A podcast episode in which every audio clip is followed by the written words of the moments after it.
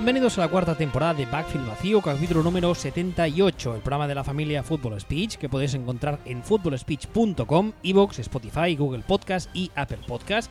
Y que ya sabéis que cada semana realizo junto a Sillon Ball. Buenas tardes. Muy buenas tardes. Ambos estamos en Twitter. Aquí el amigo es arroba Sillon Ball y yo soy arroba wbistuer.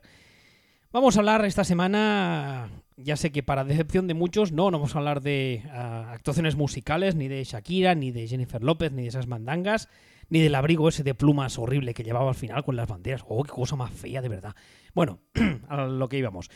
Vamos a hablar, evidentemente, de la Super Bowl número 54. Que por cierto, el otro día leía en Twitter un tweet que se repite cada año, lo cual no deja de ser cierto. Y es que teniendo en cuenta que el americano medio, su nivel de educación es vamos a decir, justito, me hace mucha gracia que, eh, a mí no, eh, a la persona que escribía el tweet, me, hace mucha, me hace mucha gracia que los números de la Super Bowl sean números romanos. Porque mm, hay algunos años que la mayoría de americanos tienen problemas para identificar mm, qué edición es. Pero bueno, este año es la LIV, dicho de otro modo, la número 54, y enfrentaba a los San Francisco 49ers contra los Kansas City Chiefs.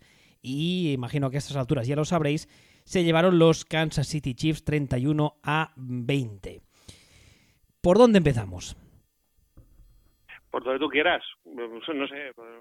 Sanahan caca o, o Sanahan bien o, o I am the Walrus como decían como, como decía John Lennon. ¿Por dónde empezamos? Pues no lo sé. A ver, em, leyendo un poco a, los análisis posteriores al partido, no, tanto durante el partido, sino ya sabéis que muchas veces durante el partido pues hay muchas muchos detalles que se te pasan, muchas eh, emociones a flor de piel, entonces eh, yo recomiendo siempre, al menos casi siempre lo he hecho así, ver el partido en directo evidentemente, pero luego pues dejar pasar unas horas y volver a ver, a ver el partido ni que sea en Condensed. Yo este año lo, lo he hecho también. Y la verdad es que la, narrativa esta que parece haberse, haberse instalado de esto que decías tú un poco con sorna, pero no sin, no sin parte de verdad, de, que el malo de todo es Shanahan, que la culpa es de Shanahan, que no sabe estar a la altura en los partidos importantes, etcétera. Perdón, etcétera. a mí me parece que es una narrativa un poco tramposa, ¿no? A mí no me parece que los Niners hicieran un, un planteamiento de partido tan malo el problema, eh, problema entre comillas, problema para ellos y bendito problema para los Chiefs, es que delante tenían a un tío que ya mm, llevamos todos, no solo nosotros, todo el mundo en general, muchas semanas diciendo que pinta a ser, a que va a ser muy bueno y que cada semana que pasa parece que, crece exponencialmente. Es que ni siquiera, ni siquiera creo eso. Yo yo no tengo, yo no tengo esa sensación. Yo estaba viendo el partido y, la sensación que se me queda después es que cometemos un error si analizamos el partido en base al resultado. Al final gana uno, pierde otro y todo lo que quieras. Pero este partido se juega igual, planteado igual, 100 veces y lo ganan Niners 95 de ellas. Al menos es la sensación que la sensación que tuve yo. Siempre se dice que este deporte es un deporte de pulgadas y en este caso me parece que es más bien un deporte de detalles. Y cada pequeño detalle aparentemente sin importancia cayó ligeramente hacia, hacia los chips y fue lo que decantó el tema. Piensa solamente qué es lo que pasa en el partido si Josh Hittel no extiende el brazo y no hace una, una offensive pass interference, que lo era, está bien pitada, pero que no le era necesaria. No sé si recuerdas, casi al final del partido, no sé si recuerdas la jugada de la que te estoy hablando. Sí, sí, sí, no, es lo que tú dices. No, no es necesaria porque yo creo que consigue recibir el Ya había ganado separación de su defensa y además creo recordar que es un es contra un cornerback, si no recuerdo mal. Le saca, le saca envergadura de sobras y, y, hubiese sido capaz de recibir sin ese gesto que además yo creo que mm, de estas jugadas hemos visto 30.000 millones desde que se impuso esta regla. Y es que empieza la jugada y desde que sale de la línea ambos están, eso que creo que se llama en el baloncesto lo de tantearse, ¿no? Como mm, rozando la falta, pero sin hacer falta, tocándose, empujándose el uno al otro. Y el fotograma con el que se queda, por así decirlo, el árbitro, que es el fotograma final, es en el que el, jugador de San Francisco alarga el brazo y mm, hace ese gesto como de apartar al defensa, cuando si el fotograma lo rebobinas medio segundo atrás o un segundo atrás, era un poco diferente o muy diferente, porque al fin y al cabo es lo que digo, ambos están dando, eh, se están dando amor toda la jugada. Entonces, ¿está bien pitado? Sí. ¿Es muy riguroso? Perdón, ¿es muy riguroso? Eh, yo creo que también. Pero eso, insisto, no cambia el hecho de que está bien pitado. A mí no me parece tan riguroso como estúpido. O como, sí, estúpido realmente por parte de por parte de Kittel, pero sobre todo donde quiero ir a parar es que sencillamente Kittel no extiende el brazo y el partido lo ganan Niners. Sí, así, así es sencillo. ¿Tú crees que es así de, entre comillas, fácil? Tú revisa cuándo es la jugada, revisa en qué yarda se plantan Niners, revisa cómo están, y eso ahí, en ese, en ese momento, el partido está acabado, lo ganan Niners. En ese momento. O sea, y es detalles, son son este tipo de, de, pequeños detalles que fueron cayendo que fueron cayendo todos eh, Sanahan no se pone a tomar decisiones extremadamente conservadoras una tras otra, una tras otra, una tras otra. Eh, porque el partido es un partido en el que Andy Reid cada vez que tiene que tomar una decisión la toma al ataque, la toma para ganar, y Sanahan cada vez que tiene que tomar una decisión la toma para no perder. Y Andy Reid va acumulando puntos de 7 en 7 y Sanahan los va acumulando de 3 en 3. Es curioso porque... Perdona, que te, he cortado. Dime, dime. No, sencillamente iba a decir que esto que contradice un poco lo que lo que siempre hemos sabido de Andy Reid, pero, pero es lo que es lo que fue ocurriendo. Sí, eso, eso, iba, eso iba a comentar. Eh, como una semana o quizás dos antes de la Super Bowl, eh, hice un día un tweet que no sé si alguien recordará, que decía que tenía la sensación que la etiqueta que siempre se había llevado Andy Reid era, bueno, hay, varias etiquetas, una de ellas es lo que se ha dicho estos días, ¿no? Que era incapaz de ganar en los momentos importantes, pero también una que seguramente os sonará a muchos, y es el hecho de que en temporada regular, cuando empieza la temporada, empieza como un tiro, pero luego digamos que se vuelve eh, como, muy repetitivo, que las defensas le cogen la matrícula y tal. Y una de las cosas que decía es que quizá habría que revisar el historial de quarterbacks que ha tenido Andy Reid en su carrera y que quizá habría que revisar esa historia en el sentido de que eh, eh, quizá el problema no era Andy Reid, sino que eran sus quarterbacks, que empezaba la temporada y Andy Reid les iba pidiendo a medida que avanzaba la temporada más y más, pero que por sus capacidades, no las de Andy Reid, sino las de sus quarterbacks, no podía meter una marcha más. Y que ahora eso ha cambiado porque ha tenido la suerte, entre comillas, de encontrarse con un talento generacional como es Patrick Mahomes. Eso para empezar. Y en segundo lugar es lo que tú decías. Esta, esta, este planteamiento de partido de ir siempre al ataque, de ser en algunos momentos tan poco Andy Reid, de ser tan extremadamente agresivo, es un poco el rollo ese de que, de que, de eso que se, que se dice de, de, gustarte, ¿no? Que eh, sabes que eres muy bueno, sabes que eres, que eres capaz de ser muy bueno, con lo cual, pues, coño, hemos venido a jugar, es una Super Bowl, te da igual perder de uno que perder de 10, porque al final es perder igual. Así que mm, confío en mi equipo, confío en este ataque, confío en este quarterback y me la juego.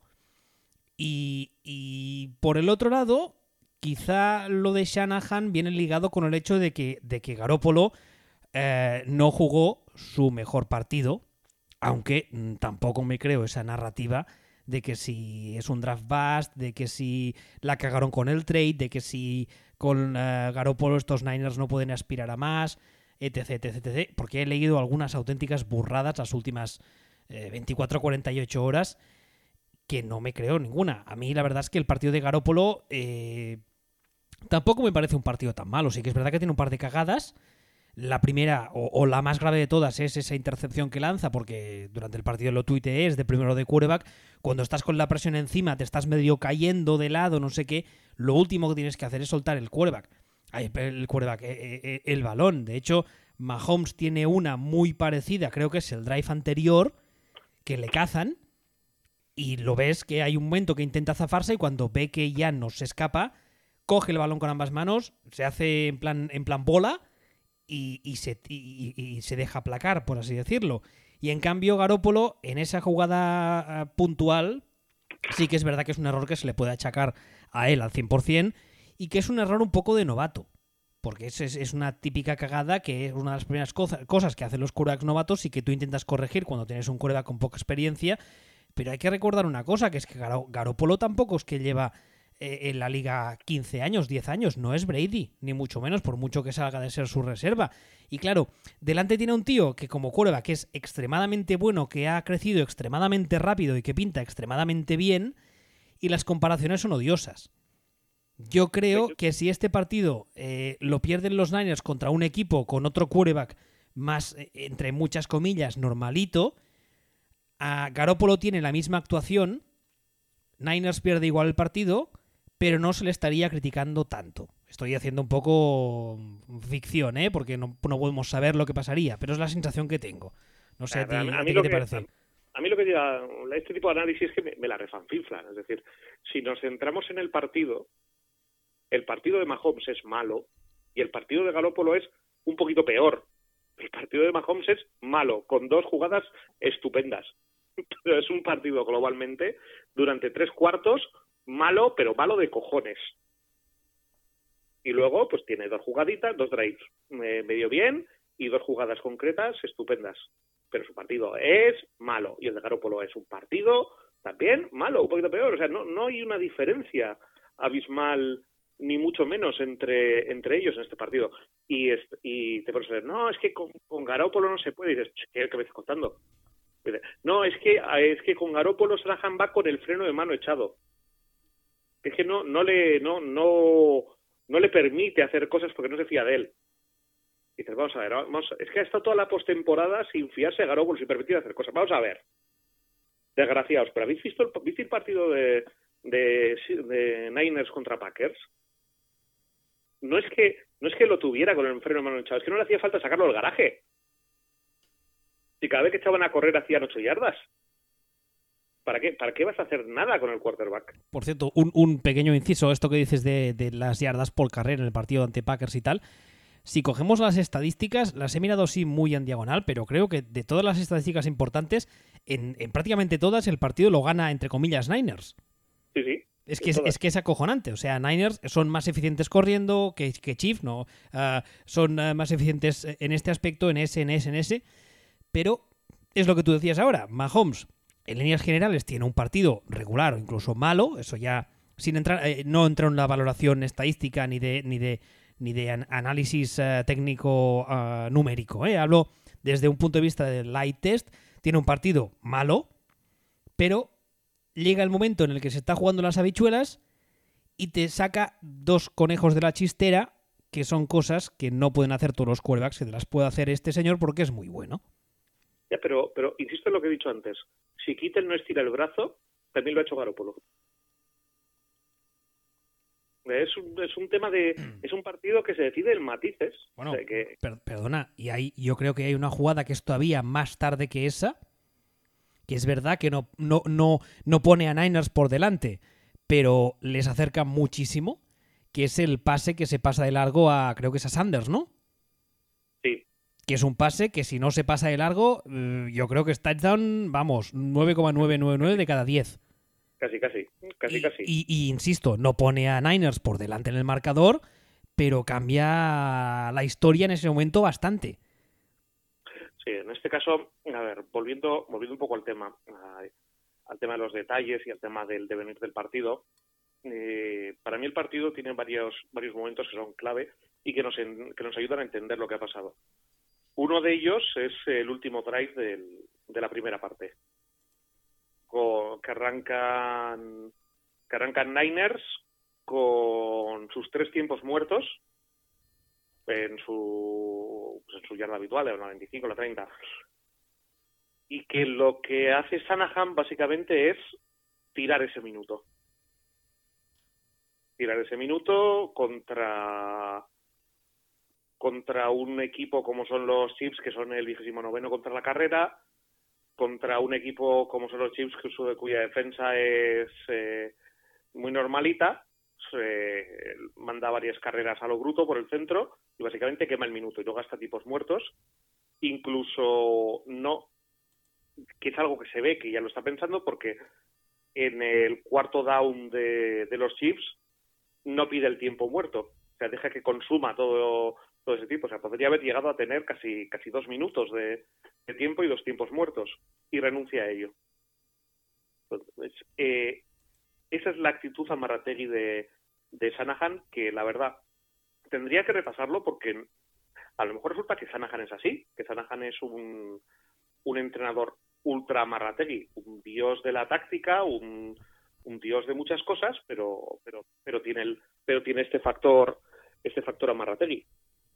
Ahí mm, calcula que, imagina que hubieran sacado tres puntos más.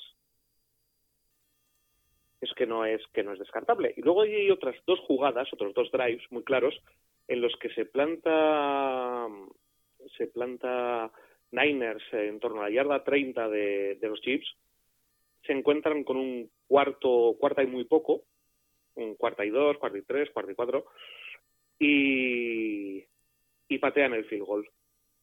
Cuando hay otros dos drives en los que los Chiefs se encuentran en una situación análoga, es muy similar, y lo que hacen es eh, buscar el cuarto down y, conseguirlo. Pues estas, esta diferencia de actitud, ahí Mm, pon que no hubieran triunfado, digamos, en todas, les hubiera salido bien todo a, a Niners. Yo creo que hay Niners han dejado de 5 a 6 puntos. Por, por puro por puro jugar a no perder. Más, más luego esta serie de, de jugadas de errores puntuales, aciertos puntuales por aquí, pasa esto, pasa lo otro, pasa tal, porque no olvidemos que la última anotación es minutos de la basura, o sea, la última yo la, borraría. Sí, la, última no cuenta. La última no cuenta. Eh, todo este tipo de cosas son las que para mí dan forma al partido y son las que hacen que, estemos criticando a Salahan y que estemos diciendo, pero, pero ¿qué estás haciendo, no? O sea, es esto de, de que llegue Salahan, que insistimos, me parece un head coach cojonudo, pero que en ese momento tomó unas decisiones de gestión del partido un poco extrañas y que no sabemos, o yo no sé, ahí llego a pensar que puede tener que ver con el partido que perdieron los Falcons con, con Patriots, este, que les remontaron 8 millones de puntos, porque lo que hace Shanahan es lo, es lo contrario. O sea, en aquel partido, si lo recuerdas, lo que, lo que hace Shanahan, o el ataque de, el ataque de Falcons, es cagarse y, renunciar a pasar y dedicarse a correr. Y no lo consigue, siendo un equipo que tampoco tal, ¿no? Intenta eh, adoptar un plan ultraconservador, deja de anotar y consigue que, que poco a poco darle vida a Patriots que le acaban remontando, acaban sumando. Y en este caso, cuando se encuentra Sanahan en una situación que, que, yo creo que todo el campo, todo el mundo, o sea, está bien diciendo, pero hace el puto favor de correr y lo que hace es seguir igual, seguir pasando. Sigue pasando, no quema minutos, sigue pasando y, y acaba abriendo una vía a que le entren por ahí, por ahí los chips. Cuando, cuando estamos hablando siempre de, no, pero es que el, el pase es más eficiente, que tal igual, estaban haciendo más de seis yardas por carrera Niners contra Chiefs. Hemos estado hablando últimamente de la que le liaron a Packers. A Packers le hicieron 6,7 yardas por carrera, si mal no recuerdo, y a Chiefs le estaban haciendo 6,2, 6,3. O sea, estaban reventando a, Chiefs con la carrera. Sabemos que Chiefs es la defensa número, número 29 contra la carrera. Y te faltan 10 minutos. Le sacas 10 puntos de ventaja. ¿Por, ¿Por qué has dejado de correr? O sea, ¿por qué no corres? En esta situación, o sea, con estos números que sabemos, así defiende, así Chips, este resultado está sacando en este partido, le sacas 10 puntos, 10 minutos, porque dejas de correr. ¿Por qué te encuentras en un segunda y cinco y pasas dos veces? Yo no sé cómo lo verás tú, pero, esta es la lectura que hago de la, situación y esta es la crítica que hago a Sanahan. Que siempre se ha dicho de Andy Reid que no sabía leer los partidos, no sabía leer el reloj, o sea, eh, siempre se ha dicho es que es, un tío que lleva 15 años siendo el segundo mejor entrenador de la, de la NFL, o 20 años, pero que tenía problemas para leer el reloj. Joder, pues es justo lo que me ha transmitido Sanahan. Es un entrenador de la Virgen pero, pero con, me parece que tiene unos problemas de lectura del juego puntuales, no, o sea, no de creación de XEOs, sino de lectura del momento, mm, que es lo que, que, se amarga un Andy Reid. No sé tú cómo lo verás. Yo la verdad es que tampoco entendí por qué dejaba de correr, porque las, las veces que estuvo corriendo estaba corriendo muy bien y además, eh, eh, además sí, sin ningún... Muchas veces cuando tú eh, mm, corres contra una defensa, tienes, digamos, algún... algún ah, algún punto fuerte a la hora de correr. Me explico. por el motivo que sea, porque tu línea es más poderosa o su línea defensiva es menos poderosa, corres mejor por dentro que por fuera. O al revés, resulta que tu running back es muy rápido tus tackles salen al segundo nivel y por fuera, vamos, te hinchas a correr y por dentro no tanto. Pero es que en el caso de Niners, aparte que durante toda la temporada nos han demostrado que no era el caso, es que este domingo tampoco. O sea, podían correr por dentro, por fuera. Les funcionaron más o menos eh, todas las cosas que probaron con varios corredores y ya hemos visto durante todo el año que tienen varios tíos que pueden correr con el balón de forma eficiente. Y es lo que tú dices, de repente mm, se, se olvidaron de hacer lo que, lo que mejor saben hacer y lo que les ha dado tanto éxito toda la temporada. Y dices, eh, no acabo de entender este planteamiento. Porque además, no es que digas, no, es que Garópolo está jugando un partido, está jugando el partido de su vida. O sea, lo está completando todo, está infalible, eh, está haciendo un traje en la defensa de, de, los, de los Chiefs, pero tampoco es el caso. ¿No? Y aparte hay una, hay una cosa más, ¿no? Que es que tú miras la jugada y dices, a ver, joder, han hecho de puta madre, han hecho de puta madre en pasar porque han conseguido eh, con unos switch, acabar teniendo a, a Kittel contra un contra un pass y, y, le va a reventar. Bien, o sea, el diseño de la jugada era estupendo. Pero, claro, en el momento en el que tú pasas, te arriesgas a que te pase esto, te arriesgas a que, a que aparezca una mano por ahí, a que aparezca, a que por el lance mal, eh, te, arriesgas a cosas. Que el balón vaya al suelo y, y se corte el minutaje, se corte el tiempo. Entonces no, no, es, es, no, la decisión era estupenda porque el diseño de la jugada era, era estupendo. Mira, esto es como si tú tienes un alérgico al marisco y le das de comer una paella de marisco acojonante y dices, hostia, pero la receta era buenísima, la paella estaba cojonuda y así, sí, pero el tío se ha muerto. Porque justo en este momento no tocaba paella de marisco porque tenías un alérgico. O sea, esto, esto, esto va así. Pues dices, no, no, el diseño de Sanahan era cojonudo. Cierto, el diseño de Sanahan era cojonudo, pero no era el diseño que tocaba. En ese, no, o sea, era un, es, un tema de, la jugada cantada, no, no era la jugada para el momento. Y yo creo que lo vimos que que estábamos viendo todos y que el único motivo que, que, tenemos o que hemos podido tener para, para no decirlo, para defender a Sanahan es, no, joder, no vamos a decir que Sanahan es malo, coño, es que nadie dice que Sanahan es malo. Yo he visto a Federer jugar partidos de mierda. ¿No va a poder hacer Sanahan un, tomar una decisión de mierda en un par de momentos? Mm, no, no entiendo por qué no es criticable que parece que no es criticable. Aparte, es que, a ver, solo tienes que ver eh, esta temporada mm, especialmente con relación a la anterior. O sea, coge un roster, sí que es verdad que el año pasado se le rompe el quarterback titular y tal, pero coge un, que ojo un equipo que venía de ganar, mm, no sé cuántos fueron el año pasado, ¿cuatro partidos? ¿Tres? No me acuerdo, algo así, o cuatro, cinco, los, que, los que fueran y, lo convierte en una auténtica apisonadora que esta temporada ha habido semanas en las que ha pegado recitales y se ha paseado por el campo. Y, al final es lo que decía yo, yo al inicio, lo que le derrota, sí es cierto, ¿vale? En parte le derrota su propia, eh, su propia incapacidad, por así decirlo, pero eh, lo que al final le derrota, básicamente, es que delante tiene un tío muy, muy, muy bueno de esos que ves una vez cada X años que en dos momentos puntuales o en tres momentos puntuales te hace jugadas acojonantes cuando el resto de partido, de su partido, ha sido una basura o ha sido muy malo. Entonces dices, hombre, es que no sé, culpar de todo a Shanahan en plan eso, en plan es que es el, es el culpable de todo al 100% y los nenes han perdido por su culpa y tal, me parece un poco, un poco extremo. Un, un poco extremo. Es una imbecilidad, porque sin Shanahan no estarían donde están. Es, así sencillo. Con eh, lo que ha hecho Sanahan este año como entrenador ha sido un recital. por mucho que se haya equivocado en dos momentos puntuales. Y lo de Garópolo es lo mismo. O sea, el año de Garópolo es más que correcto. O sea, más que correcto. A ver si vamos a estar aquí ahora defendiendo a, a los Yosalenes del mundo y criticando a los Garópolos. A ver si se nos... Vamos, centrémonos. Aparte de que, insisto, ¿cuántos partidos lleva Garópolo de titular en esta liga? Pues muy poquitos. Claro, o sea, muy es, que, es, que, esa es otra, es que lleva dos días, ¿eh? Pues eh, muy poquitos, porque, porque es que el año pasado ha estado roto. O sea, creo que el año pasado llegó a jugar 4 o 5, si llega.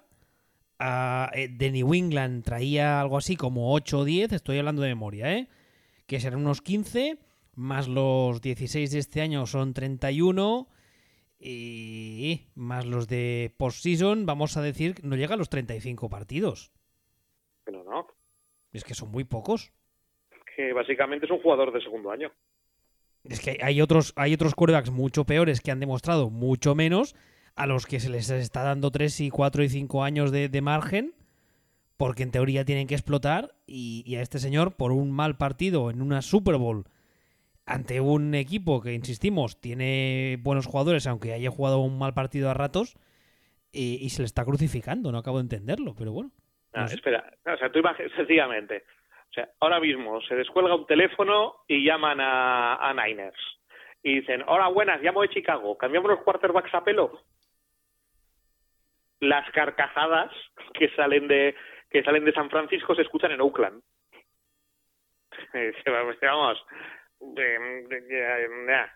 Lo que pasa es que se está sobre reaccionando de una forma a esta a, esta Super Bowl que, me, que a mí me está flipando. Es, eh, oh, esto es un desastre, esto es tal, esto es cual. Y con lo de Mahomes, oh, es que Mahomes, Mahomes ha jugado mal. Mal para ser él.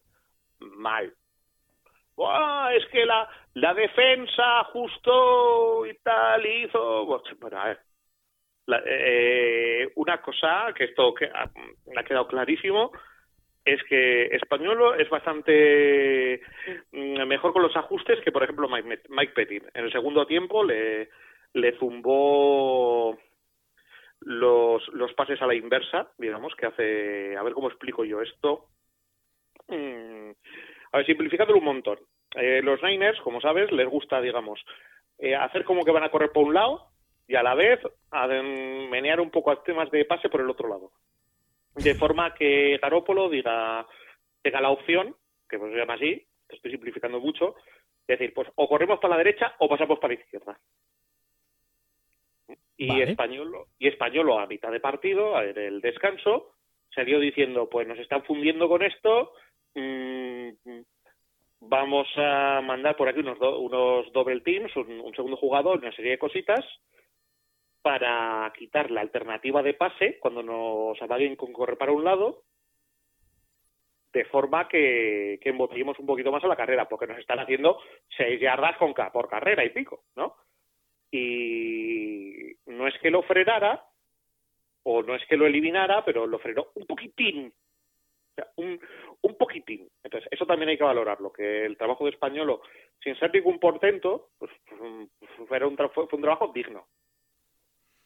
Por cierto, un, un españolo que en, al, menos la primera Super Bowl de Giants ante, ante Patriots, no te diré que es eh, mérito suyo al 100%, pero vamos, del trofeo, la peana esa fea uh, es suya, ¿eh? hay que dársela a él.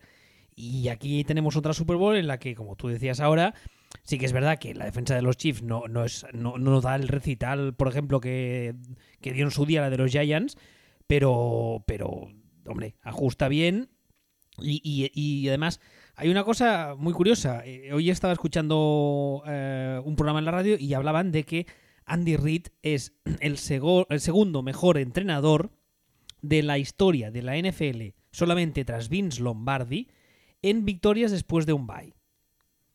¿Vale? Eh, en el, Está, está, peor que Vince Lombardi, que pensaba que este que era el número uno. Está el segundo, pero, pero, pero pegadito a, a, Vince Lombardi. O sea, estos dos, cuando les das en vez de una semana, les das dos, eh, son prácticamente imposibles de batir. Y hay otra cosa que, eh, en este caso no es unos, eh, con semanas de tiempo, pero hay una cosa que muchas veces quizá no se valora en su justa medida, y es la capacidad de un coordinador o de un, de un entrenador de hacer ajustes. Algo, por ejemplo, que siempre se, se alaba en el caso de New England, ¿no?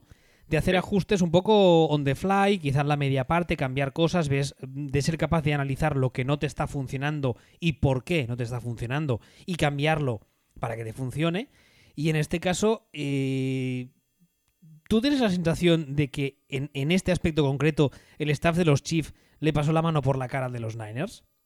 No, no, pero pero creo que el trabajo de Españolo no era ganar el partido, era conseguir no perderlo.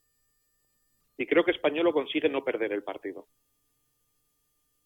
Hmm. O sea, el, el, partido lo tenía que ganar eh, eh, Eric Baenemi, lo tenía que ganar Mahomes, lo tenía que ganar el ataque de Chiefs. Y el trabajo de Español era conseguir no perderlo. En el, en el partido contra Packers, eh, la defensa de Packers pierde el partido. O sea, ahí no, no, no, no, no hay más. O sea, no, ese partido es inganable. ¿no? O sea, de hecho, mm, hemos comentado más de una vez eh, cómo me recuerda este, este equipo de Chiefs a, a, los equipos de Packers de hace 10 años. O sea, es que Mahomes me parece Rogers 2.0 y la forma de funcionar del equipo me parece muy similar. Espero, espero por el bien de mis amigos de los Chiefs que en su carrera sea diferente, ¿no? Que no, que no se cruce con un con un Don Capers, pero Andy Reid es como 10 millones de veces mejor entrenador que Mike McCarthy, o sea que estará bien. Y el, y, el problema que tenían estos equipos de Packers es que las defensas perdían los partidos. El trabajo español es no perderlo, y no lo pierde. Le hacen puntos, pero no llega a perder el partido él solo. Entonces no, no, yo no hablaría de que de que español le pasa la mano por la cara a nadie, pero esto sería más análogo a... Mm, ¿Tú de ciclismo qué tal? Vale. Vale. Eh. Vale, bueno. Para, entonces, lo digo para los demás. Esto es como cuando se está jugando un tour, un contrarrelojista y uno de montaña, y en la montaña el contrarrelojista pierde tiempo pero medio aguanta. Y dice, hombre, no es que le haya ganado, pero ha perdido ha aguantado para poder luego ganarle en la contrarreloj. Esto es lo mismo. En la defensa, con lo que consiguió Españolo fue más o menos salvar la cara para que luego mm, pudiera el, pase de 80 yardas este de, de Mahomes sirviera para algo. Básicamente es esto. Entonces, sumando un poco que el, que el ataque de España, que la defensa española no hizo el ridículo, que, que Sanahan Jr. se comportó durante todo el partido como si sumando de tres en tres le fuera a ser suficiente y, y, un poquito este tipo de cositas, pues al final se encontraron en una situación al final que, que de repente mmm, se pusieron por delante y realmente no, no, tenía ningún sentido que estuviera delante Kansas con respecto a cómo ha ido, había ido todo el partido. Pero ahí estaban y ahí ganaron. Um, a ver, más cosas que, que, creas que nos dejamos o que quieras comentar. Eh...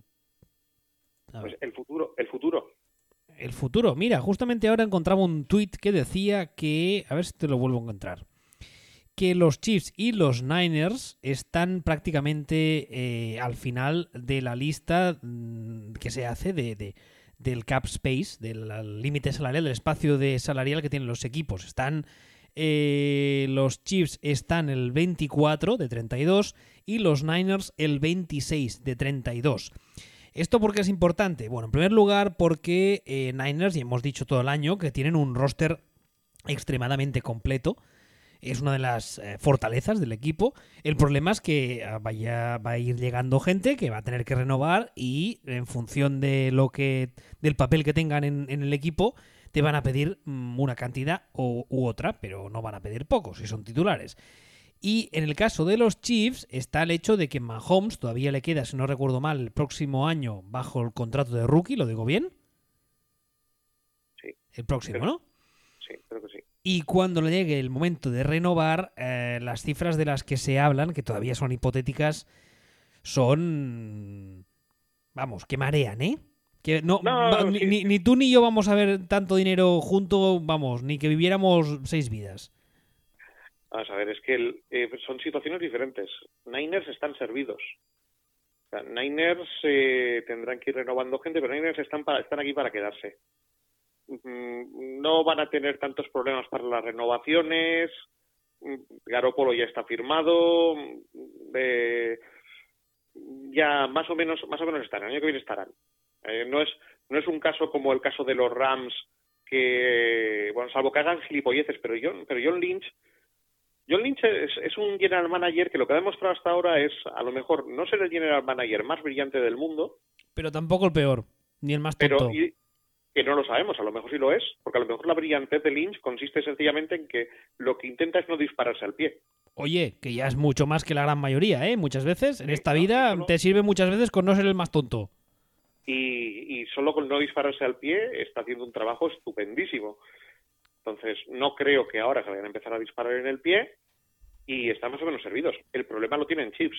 Y el problema lo tienen, lo tienen Chips precisamente porque porque viene la renovación de Mahomes, que va a ser el quarterback mejor pagado de la historia, con mucha diferencia, con, mucha diferencia además. el estado de Missouri va a empezar a llamarse Mahomia, probablemente, y, vamos a tener vamos a tener un pequeño problemilla en, en los chips para para ver cómo les pagamos a los demás, porque se va a llevar, pues eso, la mitad del campo y stock options del equipo. Curiosamente, hace, hace unos días eh, se filtró, por así decirlo, no era una noticia, ¿eh? y tampoco era una opinión, pero hay ciertos rumores de que ya sabes que cuando eh, lo que se genere alrededor de un jugador, que si es el entorno más cercano, el, el agente, esas cosas, se suele llamar el en este caso el Mahomes Camp, ¿no? Sería la, gente más su, su, círculo más cercano.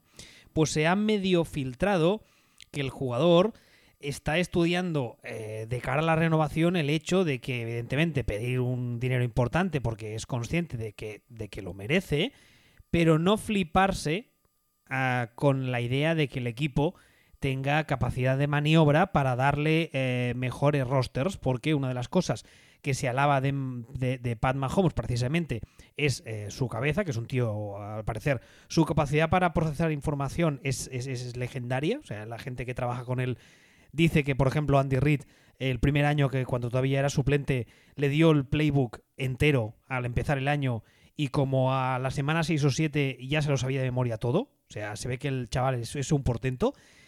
Y parece ser que tanto él como su entorno han tomado nota de la situación que, eh, que otros quarterbacks en esta liga han sufrido. Que es esta situación de precisamente eso, ¿no? De cobrar un pastizal, tú vivir muy bien, tener tu vida solucionada, no solo la tuya, sino la de tus hijos, nietos y tataranietos, pero eh, como contrapartida, que el equipo no tenga un duro para pagar a nadie más y que tu carrera deportiva eh, pues pase un poco sin pena ni gloria, porque tú eres muy bueno individualmente, pero tus equipos son incapaces de ayudarte, con lo cual eso significa que, bueno, vas a ganar algunos partidos de playoff porque tú eres muy bueno, pero vete olvidando de ganar múltiples anillos. Yo no me lo creo. A mí la verdad es que me cuesta de creer en, en, esta liga que es tan volátil y que un día estás arriba y al siguiente Dios sabe qué, porque te puedes lesionar, te pueden romper, etcétera yo no, yo no me lo creo. O sea, ahora mismo en, este contrato, que es el contrato para meterse dinero, yo creo, pues es que me parece lo normal y sería lo lógico. Es que lo suyo es que, que se quede con todo el dinero del universo garantizado y en el siguiente contrato empiece a hacer descuentos. Pues eso es lo, es lo que yo entiendo y es lo que es lo que haría cualquiera que incluso que quiera su equipo. O sea, es el primero. Bueno, a ver, sí, todo muy bien. Yo primero, yo primero solucionar mi vida y luego en el siguiente contrato, dentro de cuatro añitos, eh, empezamos a hablar de descuentos. Cuando ya me acerque a los 30 y tal y cual. Y esto. Pero ahora ya, ahora de momento, eh, show me the money.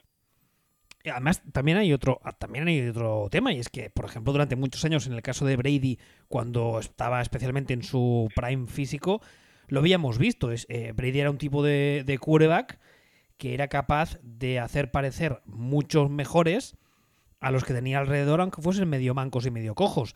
Así que es verdad que Mahomes a día de hoy tiene un roster ofensivo especialmente que es espectacular, pero ¿hasta qué punto tenemos claro que buena parte de ese parecer espectacular o serlo no es mérito de Mahomes? Sí, pues lo que estaba diciendo, volviendo a la comparación que te hacía antes con Rogers, ¿hasta qué punto no sabemos que alguno de estos no es Jerry Jennings? Claro, porque es que, por ejemplo, en el caso de, en el caso de Hill, ¿vale? Que es un tipo que sí, que es muy rápido, que va muy bien en profundo, que corre muy bien las rutas, que es muy ágil, no sé qué. Por comparación, no, estoy diciendo que sean el mismo tipo de jugador, pero me, lo recuerda eh, en su día a Dishon Jackson, que era un tío que en profundo era una amenaza terrible, que iba muy bien, etcétera. Cuando Dishon Jackson ha tenido momentos en su carrera en los que, en los que no ha tenido quarterbacks decentes, Dishon Jackson ha desaparecido. Y en cambio, pese a tener muchos más años, ha vuelto a Filadelfia y cuando ha estado sano, pese a ser mucho mayor, ha seguido siendo una, una, un arma muy poderosa en ataque. Entonces, eh, bueno, es, lo que digo, ¿no? Hasta qué punto tenemos todos claro que es que Mahomes es realmente muy bueno, muy, muy, muy bueno, y hace parecer a todo el mundo mejor de lo que es. Yo creo que una, una parte importante de eso hay. Entonces, sí, lo que tú dices es verdad. O sea, pagadme ahora, dadme el dinero que merezco, y luego ya si eso, ya dentro de unos años vamos hablando. Claro, cuando ya me casé con la supermodelo brasileña, pues ya empezamos a hacer descuentos. Este no parece, ¿eh? Este tiene una... sí, está, este está rejuntado con una niña así, rubita, muy mona. Hacen muy buena pareja, son muy majos. Bueno, no sé qué decirte. A mí es que ese, el rollo este de Revista del Corazón no lo, no lo sigo suficiente. Yo sí, yo, yo, respecto a NFL, yo, yo le toco a todos los palos. Hasta sé cómo se llama la madre de Fabre. Joder. Es que lo aprendí un día y me quedó grabado, porque se llama, la señora se llama, no es broma, ¿eh? se llama Bonita. ¿Ves? Esa es la diferencia entre tú y yo. Tú sabes ese, tú sabes ese dato, yo sé cómo se llamaba la tía a la que Fabre le envió las fotos de tu polla. Pero también me sé esa.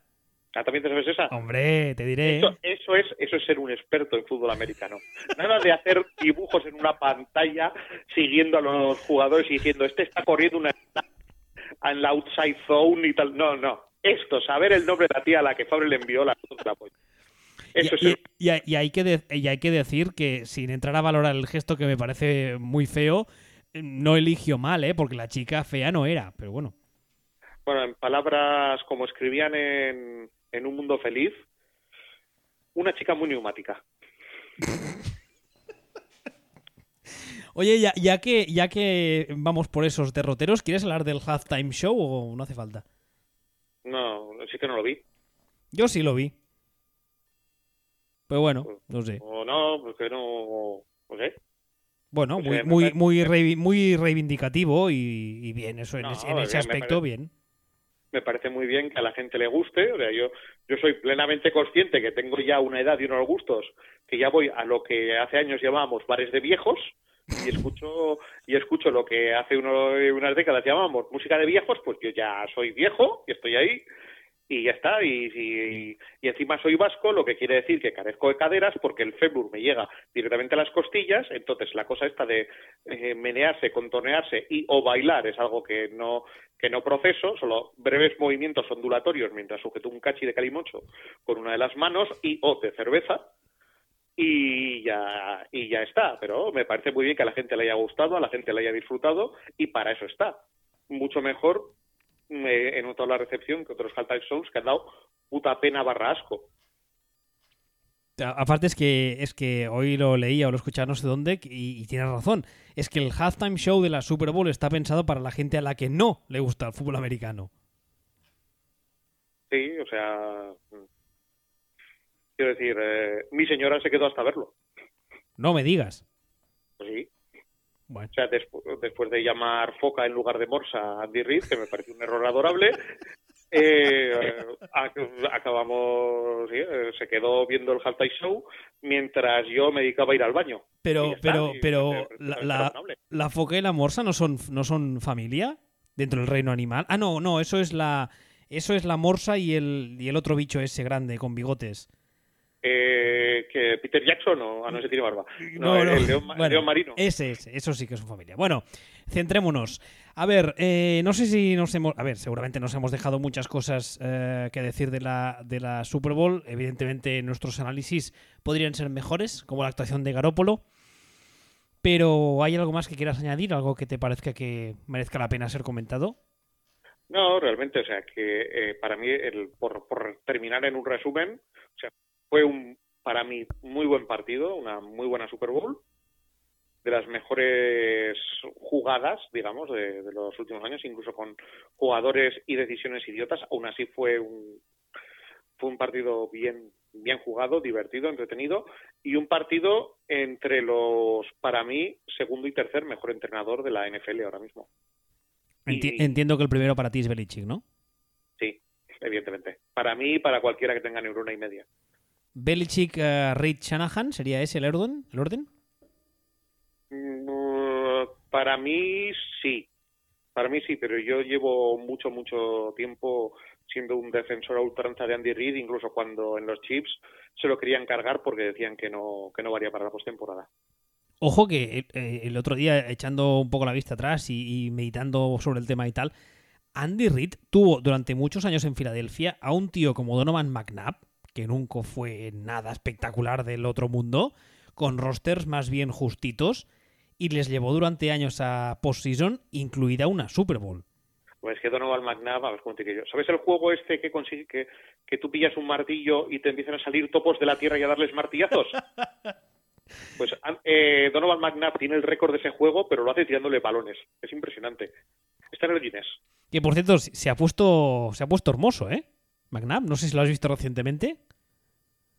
Sí, se ha convertido un poco en el en el eh, negro que ayuda a John McClane eh, a- eh, desde fuera del Nakatomi.